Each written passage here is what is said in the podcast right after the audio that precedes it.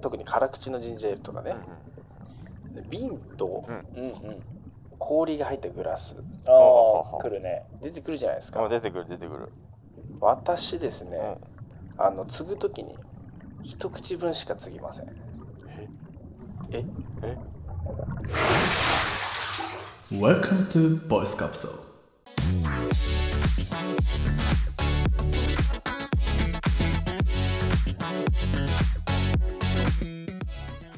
さあ始まりましたポッドキャストーク世の中の面白い音声番組を紹介しその番組の話題で盛り上がっちゃおうというコンセプトでお送りいたします、はいパーソナリティは結局プリングルスのサワークリーム味美味しいよねの小西 とうん、そろそろ爪を切らなきゃなと思ってる 笹香とうん、久しぶりに体調を崩したけどやっぱり薬がっつり決めればなんとか体調を抑え込めるなっていう薬の能力を再認識した薬剤師猿ですあの薬決めるはあかんで危ないななあ、高校時代軍隊みたいな寮生活を共にした3人が異なる社会経験を経てそれぞれの視点を共有していきますツイッターでも発信してますのでぜひフォローよろしくお願いいたします概要欄にツイッターのリンクがありますではどうぞ最後までお付き合いくださいはいお願いしますお願いします今日は何今日はね僕がねすごい個人的にファンの方がやっているお番組なんですけどいいんですすかそれ教えてもらっちゃって、ねはあのいグラビアアイドルですか隠しちゃってたでしょグラビアアイドルとまああのショートカットでダメダメショートカットって、はい好きで しょ 作るな作るな、まあ、俺のグラビアアイドルをグラビアアイドルじゃないですよ何かってそうはいあのね番組名が「やめられないくだらない」かっぱえびせんですか「やめられないくだらない」かっぱえびせんでおかしいやろなんで乾杯くだらない別にくだらな くないよあの「やめられないくだらない」って番組なんですけどはこれねひなつさんっていう人と勝樹さんでその2人でやられてるんだけど、もうだいぶ年下だよね25歳ぐらいじゃないかな26あ56歳とか若いん56ですよ歳、うんうんあれだねでちょっと導入がもしかしたら長くなってしまうかもしれないんですけどうおんう僕このひなつさんっていう人を最初に知っててで聞き始めたんだよねひなつさんなんだけどあの実は僕がこのねラジオを始めポッドキャストをは今日とね二人一番最初の時2人で始めようかって言ってた時ぐらいに僕が通っていたコピーライター養成講座はいはいはい、はいはいは、はい通っっていてうまのすが通ってたんですねそこで、まあ、一緒だったお方なんですようクラんスメーえクラスメイトト、ほうほうほうまあでもすごい僕が一方的に知ってるだけでー、向片こう思いだっはたの僕のことは知らないんだけどわあ、青春じゃんそうだから片思いなんだよねううんんでこのひなつさんっていう人ものすごいすごかったのよはあ何がすごいコピーライトあはいそうそうそうそうコピーライター養成講座でねで何がすごかったかっていうと毎回あの課題が出されるんだけどうんうんうんで優秀なコピーをこう講師の人が毎回こう10本ぐらい選んでで表彰されるんだけどこのねひなつさんマジで第1回から最後がぐらいまでほんと多分外したことないんじゃないかなぐらいはあ毎回選ばれるわけだそうほう選ばれてもうだから多分一番有名だったんじゃないかなと思ってなるほど。だから正直何者なんだっていうのを結構思ってたんだよねはあ、才能の塊だ。あの毎回ね鉛筆がもらえるんですよあの表彰されたら優秀にうん選ばれると。うんうん。で僕は本当にもう頑張って頑張って頑張ってというか練りね。練りに練ったけど多分2本2本かな全部でうん、それもすごいですよね。多分ひなつさんは多分1ダース完成してるんだよ な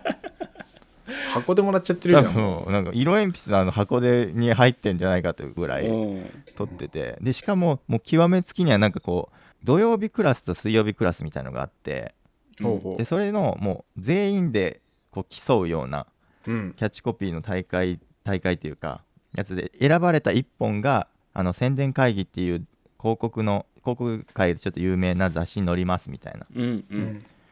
で誰のが選ばれたんだろうと思って俺すごい気になって本屋さん行ってね立ち読みしたら、まさかうんあのひなつくんのコピーがはあやっぱり選ばれててはあ。ああまりにも強すぎて もう無双だねそう無双スしてターそう状態だね常そうにだからもうやっぱりファンだったんですねでその方がそうコピーコピーじゃないそのポッドキャストやってるっていうのを知って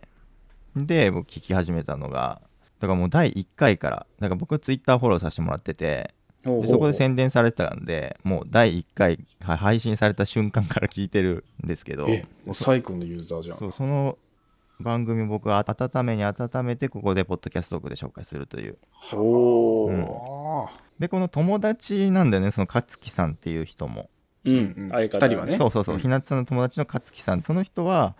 あのコーヒー屋さんというかコーヒー豆を売ってるんだよねおーまたそれも好そうきそうだね。だから2人ともねすごいねあの、独特な考え方の2人ですごい話も聞いてて面白いってねうん。で今日はその第1回っていうのをちょっと紹介したいなと思ってほう。このひなつくんひなつさんがビールを世界一美味しく飲む方法を思いついたとほう、うんだから要するにまあその普通のことを最高にこう楽しんでやろうじゃないかみたいな思考をするんだよねひなつさんって。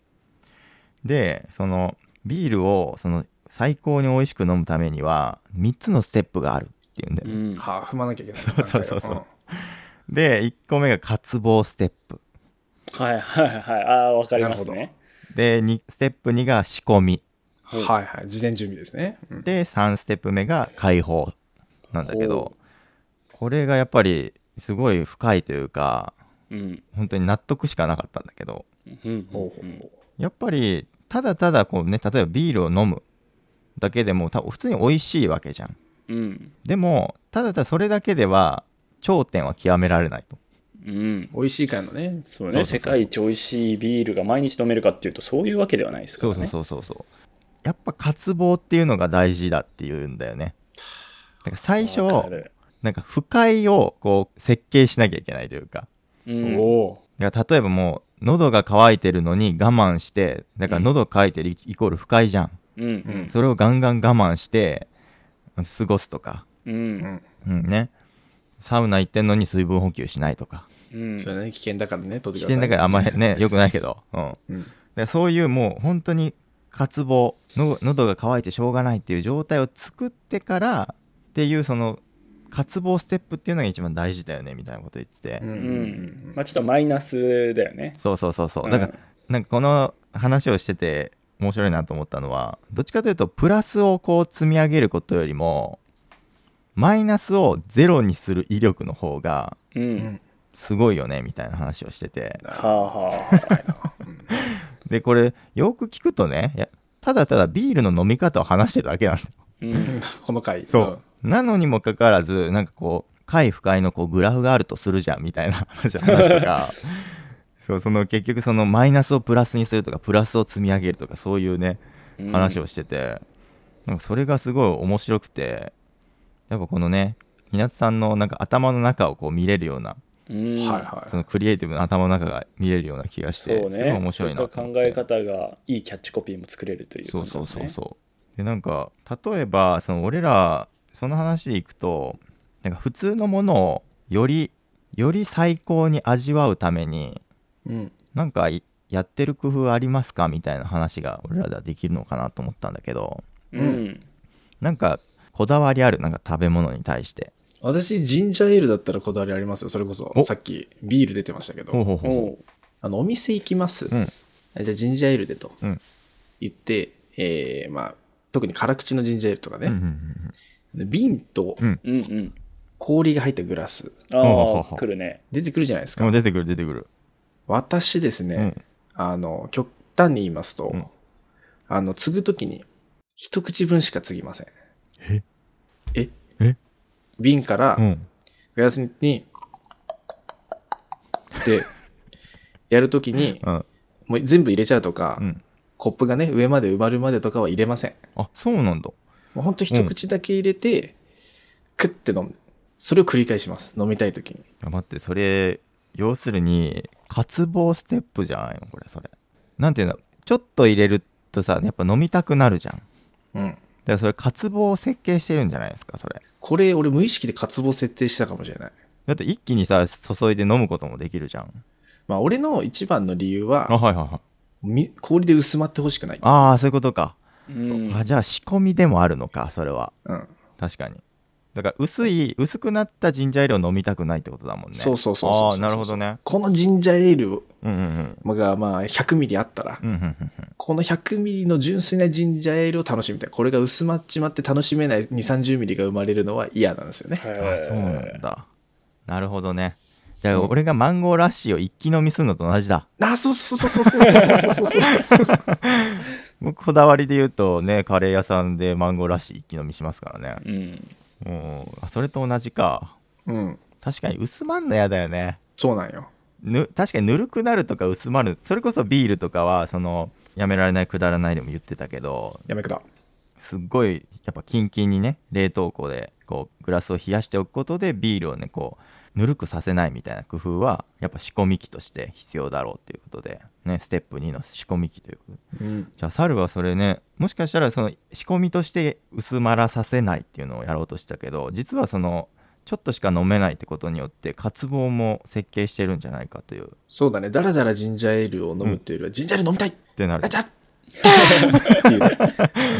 常に一杯目の美味しさみたいなのも味わえああーそのは確かにあるかもしう、れうない。ん、なるほどね。ここにしたらなんかある。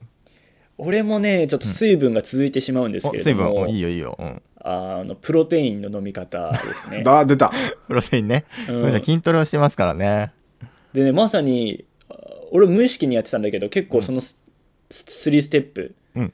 にのっとってるなと思って、あ本当？おおう小西のプロテイン渇望。そうプロテインやっぱ俺はこう前のめりに飲めてないんですよねあでももう仕方なく飲むみたいな。そうそうそう、はいはい、はい。まあ1日1杯はうん。はいさすがに飲まなきゃなっていう感じでこうタスクとしてあるのではいは。飲むタイミングはいうん。基本的にお風呂から上がった後にしてるんですよあおおうお。おうおうそれもほぼルーティーンみたいに決めてほうほうほいうてうん。でやっぱねシャワーお風呂入ったら喉乾くうんうんう。うんん。うわ水飲みたいって思うんだけ体どほてりますからね。うん。そう、そこは飲まな いでお風呂上がりの一杯はプロテインと決めているとかんコーヒー牛乳決めてるのと同じ。そうそうそうあのねえ決めに決めてますけど今日は最初から。うん決まってきますよ、いいやろいろ。完全にそれ渇望ステップステ踏んでるッもプ踏んんでね。るんですよで、えほうほうほうっとプロテインシェイクにプロテイン入れてうんうん水入れて、で、えっと、そこにね氷を入れますえはいはいは氷入れるんだ。なんかプロテインの粉をうん。こうダマにならないようにするためにはいはいはい。シェイカーボールみたいのがあるね。あるんですよねなんかバネバネみたいなやつ。ああそうそうそう、うん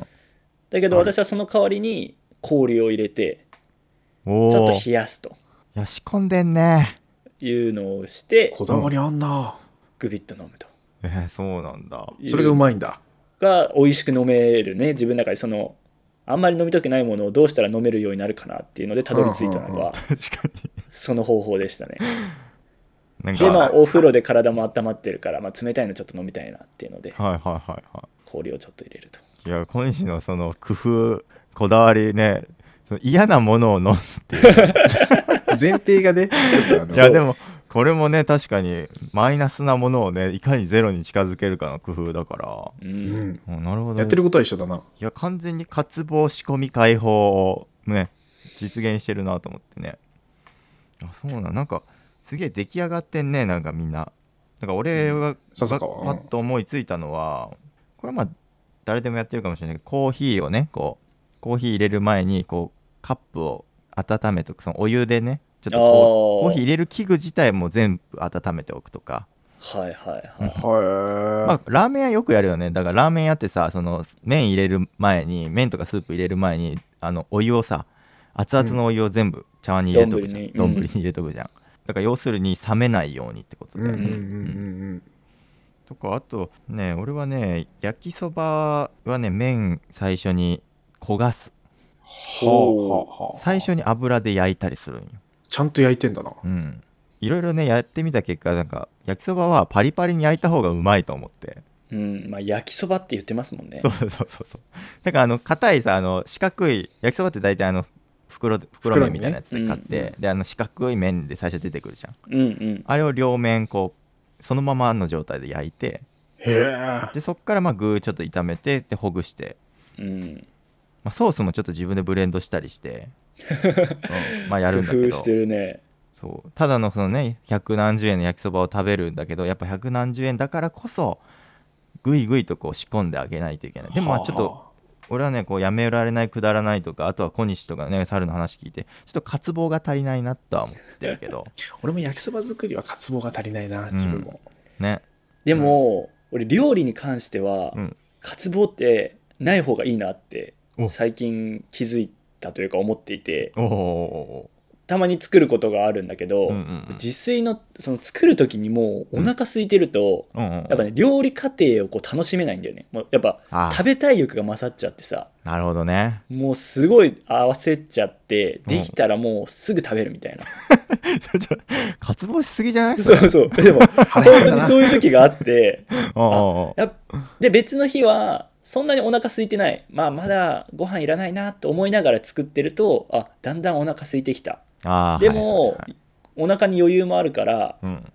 こう細部にこだわれるちょっとこれ試してみようとかうんうんうん味見してとかがゆっくりできるんだよねいやなんかそっていれうの面白いなだか思らった多分料理自体料理工程自体を楽しんでその料理のし、食事も楽しむっていうのは同時摂取できないっていう説だよね、うんあ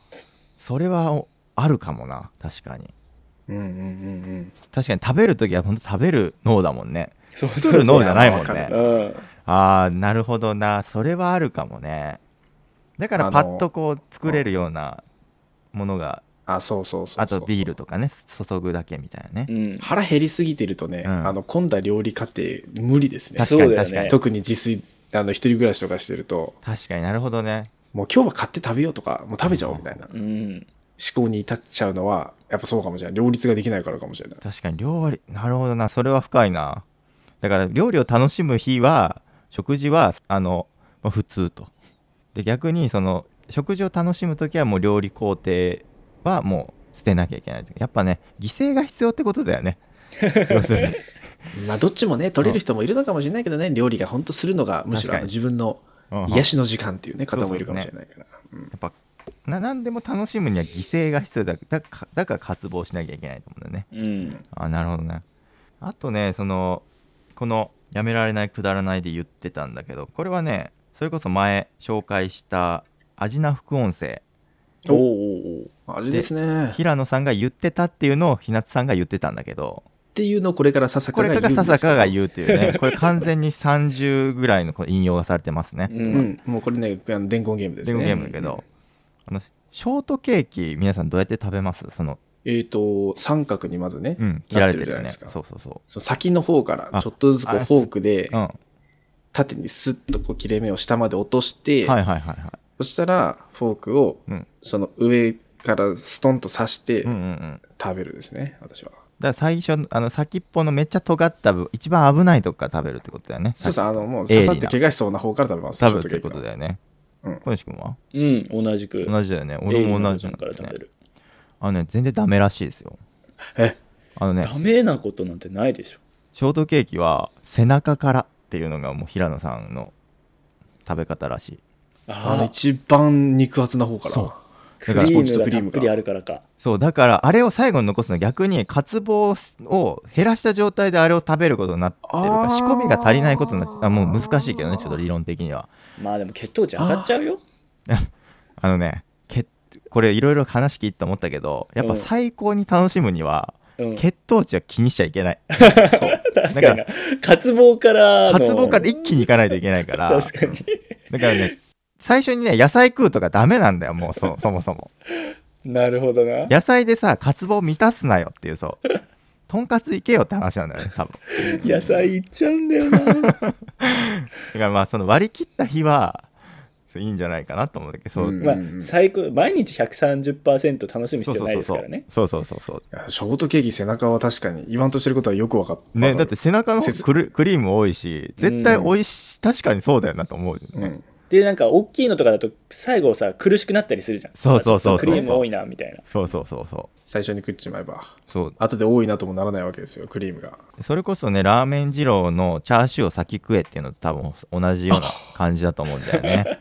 わかるわかるわかるわかるわかるそれ。二郎そう絶対ねあれ残しちゃいけないのにチャーシューなそうんだチャーシューね好きだからね、うん大体さラーメンってチャーシュー1枚しか乗ってないようなのが多い からなんか貴重品としてうんうん後に残しとくんだよね、 そうそうそうそうでも後になって苦しくなってきてチャーシューいらねえなってなってくるそうそうそうそうそだっうたら最初にチャーシュー食べて野菜ちょっといらねえなってなるぐらいの方がそ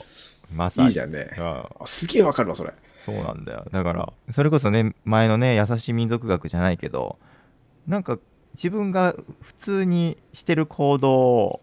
うんもう一回見直すとあれ工夫の余地あるやんみたいなことって結構あるんだろうなと思って、うんなんかそれ聞いてて思ってしかもあとねこれ面白いなと思ったのがこれひなつさんが言ってたんだけどあの丼物だから例えば麻婆丼とかカあそうレですーようんとかまあ丼で入れて食べる時とかはあの先にルーとかその麻婆を入れてで上にご飯をボンって乗せるんだってうんあのこうススプーンですくうじゃんうんですそしたらスプーンですくったらそのす下の方がそのあんとかそのカレーのルーになる、なって上にご飯が来るでそのまま口に運ぶと下にダイレクトに当たるのがそのあんとか麻婆のはいはい方はがいはうまいやろっていううんあこれよく言われるけどなんか寿司ってさなんかこうネタの方をさあー下にして寝かしてね口に運んだ方がうんうんううんまいとかっていう説もあるじゃん、うんまあ、あれと同じようなロジックなのかなと思ってい楽しんでるね そう楽しんでそう本当にね、楽しんでるなっていうのがすごい伝わるラジオで俺すこのねやめられなくなるめちゃくちゃ好きなんだよねはあはあとね俺ねこれはねコーヒー好きの方にねおすすめしたいんだけど勝木さんね、もう一人の勝木さんあの里山コーヒーっていうねコーヒー豆を売っててうんで僕このラジオを聞いてあそんなコーヒー屋さんがあるんだと思って買ったんだけどあ、うんおうん、エチオピアのコーヒーかなコンセプトとしてはその生産者に結構こう還元率が高いコーヒほー原価の見えるコーヒーみたいな感じで売っててコーヒーもなんかいろいろ問題ありますからねそうそうそうなんかね労働その生産者側に全然利益がいかないみたいな、うんそういうブラックボックスその全然見えて消費者にはこう見えないような問題が結構多いんだけど、そういうのをやっぱ解決したいというか生産者の顔が見えるコーヒーで還元できるコーヒーみたいなのをこう売ってるみたいな感じで売ってて。うんでそれのコンセプトがすごいいいなと思ったのとあとはそのもう徹底してるなと思ったのは本当に届いた豆にそのどういう人が作ったかみたいな感じでこう物語が書かれてる紙がねお入っててうんでもそれもすごい素敵だなと思ってうんあとコーヒー豆にその生産者の名前がついてるんだよね野菜と一緒やんいやそうそうそう本当にそうそのなんか取り組みが素敵だなと思っていやーいいね里山そコれーヒーうんちょっとやっぱりその高級の豆なんだけどすごいねやっぱ普通の豆とは違うなっていうのが思うような豆なんでぜひねコーヒー好きな人はね里山コーヒーのあのリンクも貼っておきますんでうんぜひクリックして僕はねこのラジオで里山コーヒーを買ったということで完全にコンバージョンが成立しておりますということをね勝木さん に、うんやめられないくだらないというラジオでコンバージョン成立しましたよということをちょっとこの番組でね勝木さんにね伝えたいと思いますんで、うん、いやこんな感じでね本当こう普通のことをねすごいこう極めてやろうみたいなうん思考をねこうしながら普段ね生活されてるんだなってことがすごい感じてやっぱそういう視点がまあやっぱ金の鉛筆1ダースを取るうんはあベースになってんだろうなっていうのを思うとすごいそのマインドわかるんだけどだから多分ちゃんとこう考えたりこう言語化したりしてみるとうんその自分の行動も実はこれめちゃくちゃクリエイティブじゃんというかあこれ構造的にこうなってて、これ別に応用できるわみたいなメモ術でもよく言われるけどやっぱちょっと抽象化してみ自分のやってる行動を具体的じゃなくてちょっと抽象化させてみて、うん分解してそう分解してそれをまあ別のものに転用させるみたいなで今回ねただこうビールを美味しく飲む方法でっていうのを話しただけなんだけどそこにもやっぱ渇望仕込み解放っていうね3つのステップがあってということで、うんでそれをね元に話していくと小西はね実はプロテインを飲む時に完全にこの3つのステップをたどってたみたいなうね、うんん話になってはあなんか見方がね面白いよなと思って、まあ、こんなね話をね毎回こういうくだらないネタをこうなんかクリエイティブに話してるっていうのがすごいね僕はね好きあーで面白いねそれは頭良くないとできないですねそうそうなんだよねくだらないのになんかこう言葉選びとかもすごい素敵ですごいなっていうところで僕はね個人的にファンのやめられないくだらないねひなつさんと勝樹さんの番組、うんぜひねこちらあの私たちの概要欄の方にも貼っておきますのでぜひ聞いてみてくださいよろしくお願いしますまだシャープ8ぐらいなんですね。そうあのね結構新しいまあちょっとね更新頻度的にそんなにめちゃくちゃ頻繁に上がるわけではないので僕もいつ上がるんだろうっていうふうに楽しみにして上がるととききを楽しみに、すぐ追いつけそうですね。そうそうそうそうう多んう分ん一発一気に聞けると思うんではい。タイトルも見ても面白いと思うので、うんあの名コピーライターなのでねぜひ聞いてみてくださいよろしくお願いします、では最後フリートークいきましょう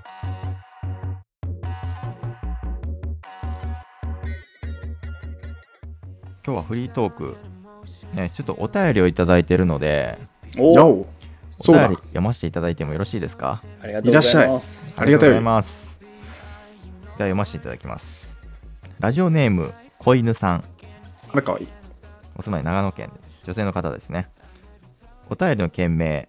自然に突っ込むアクティビティ。おいおいおい。どういうこっちゃなん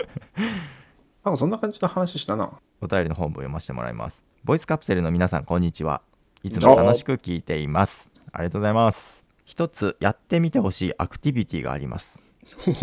おお願いですか。それは、キャニオニングです。なんすか、キャニオニングって。やってみたいとは思いつつなかなか手を出せずにいますもしよかったらボイスカプセルの皆さんでやってみていただきぜひ感想を聞かせてくださいよろしくお願いしますということですねほう何ですかキャニオニングってキャニオニングとは小西やったことある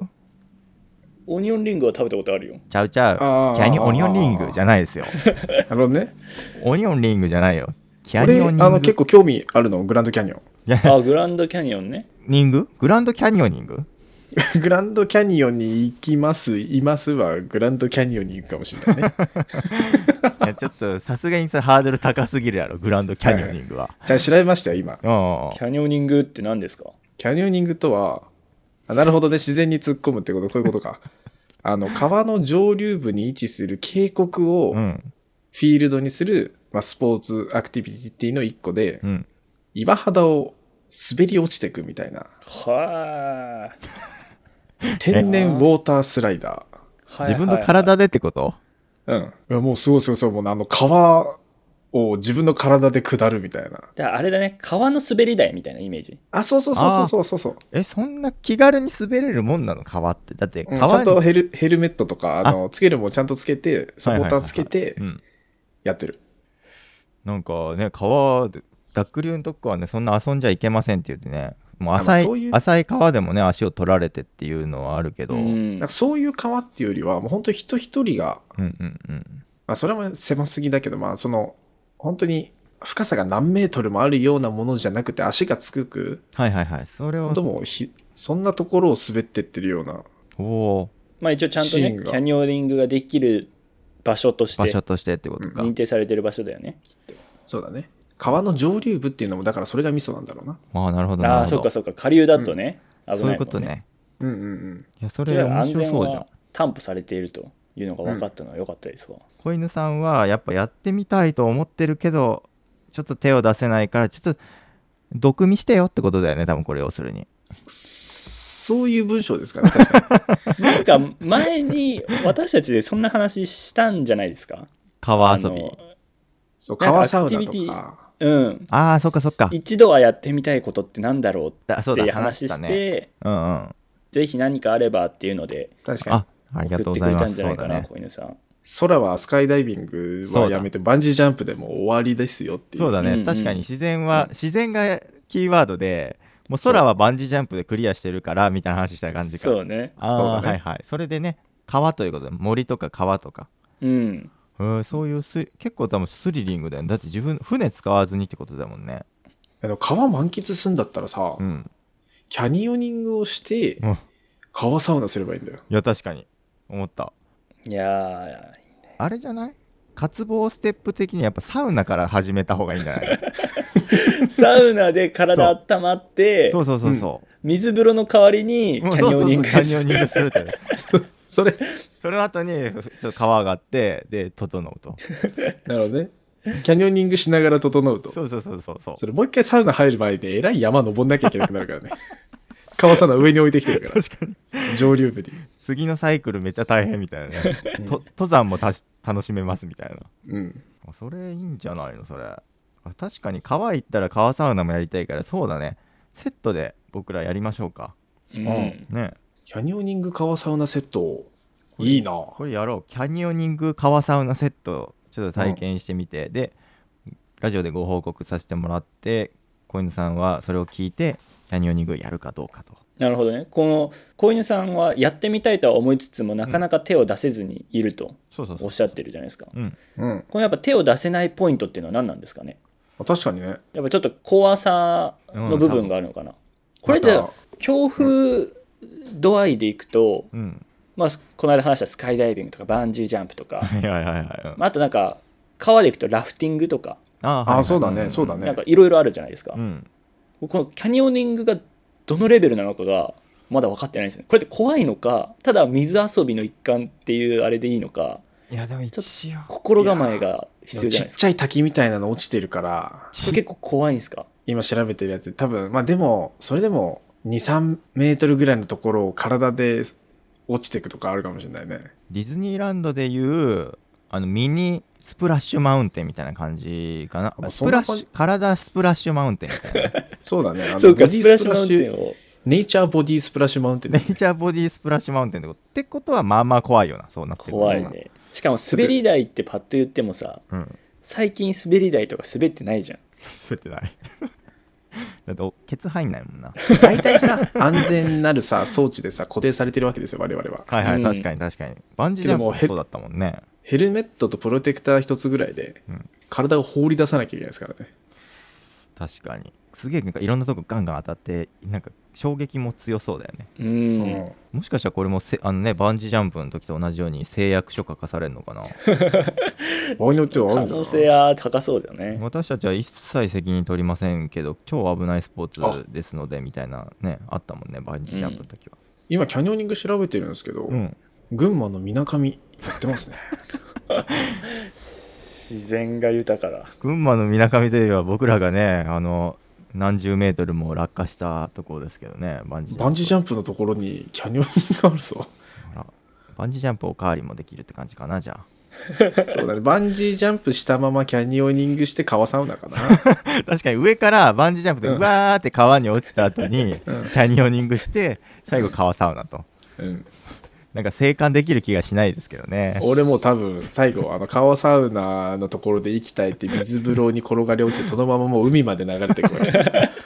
自然に帰ると 自然に帰る。あーちょっとねそうなってくると子犬さんはねキャニオニングできないかもしれないですけどね、楽しそうですね。そう死んじゃダメだな。うんうんううんんなんでねまたこれちょっとこれをきっかけに私たちの夏のアクティビティねちょっと設計していこうじゃないかというとこあ、ろいでいっすね。うんみなかみもう一回ちょっと行きたいもんなまあまあ、それか九州側でもね。あそうだよ九州側ぜひね、来てくださいうんはい。はい子犬さんありがとうございました、ありがとうございますありがたいはよりでした。い、いいきっかけになるかと思いますでこんな感じであのねお便りも募集しておりますのでぜひご自由に送ってくださいこんな番組紹介してくださいみたいなのねお便り送ってもらっても構いませんし、あとはツイッターでね「ハッシュタグポッドキャストトーク伸ばし棒2つ」で送ってくださっても構いませんぜひ私たちに面白い番組を教えてくださいよろしくお願いしますお願いします。ではね今日前半ではやめられないくだらないかっぱえびせん。やめられないくだらない合杯備線ちゃうってだからね、はい 紹介させてもらいましたけれどもリンク貼っておきますのでぜひね聞いてみてくださいあとねリンクにはね猿のお薬目安箱っていうところで健康にまつわる話とか、はい病院や薬局のね疑問みたいなのをねはい。薬剤師の猿が優しく丁寧にお答えするというコーナーをやっておりますのでもうぜひどんなね、うんあの、くだらないことでも、はい、薬剤師はもう一生やめられませんから。そうですねやめられないくだらない薬剤師が、はい、お話しさせていただきます。やめられないくだらない薬剤師なんかすげえね手足縛られてるみたいな感じ かわいそうな感じしますけどはい、ぜひね送ってみてくださいお願いしまはいす、どうぞお願いします。ではこんな感じで毎週2回ポッドキャストトーク配信しておりますので、ぜひ次回も聞きに来てください。よろしくお願いします。では今日は最後まで聞いてくださってありがとうございました。また次回お会いしましょう。さようなら。バイバイさよならバイバイ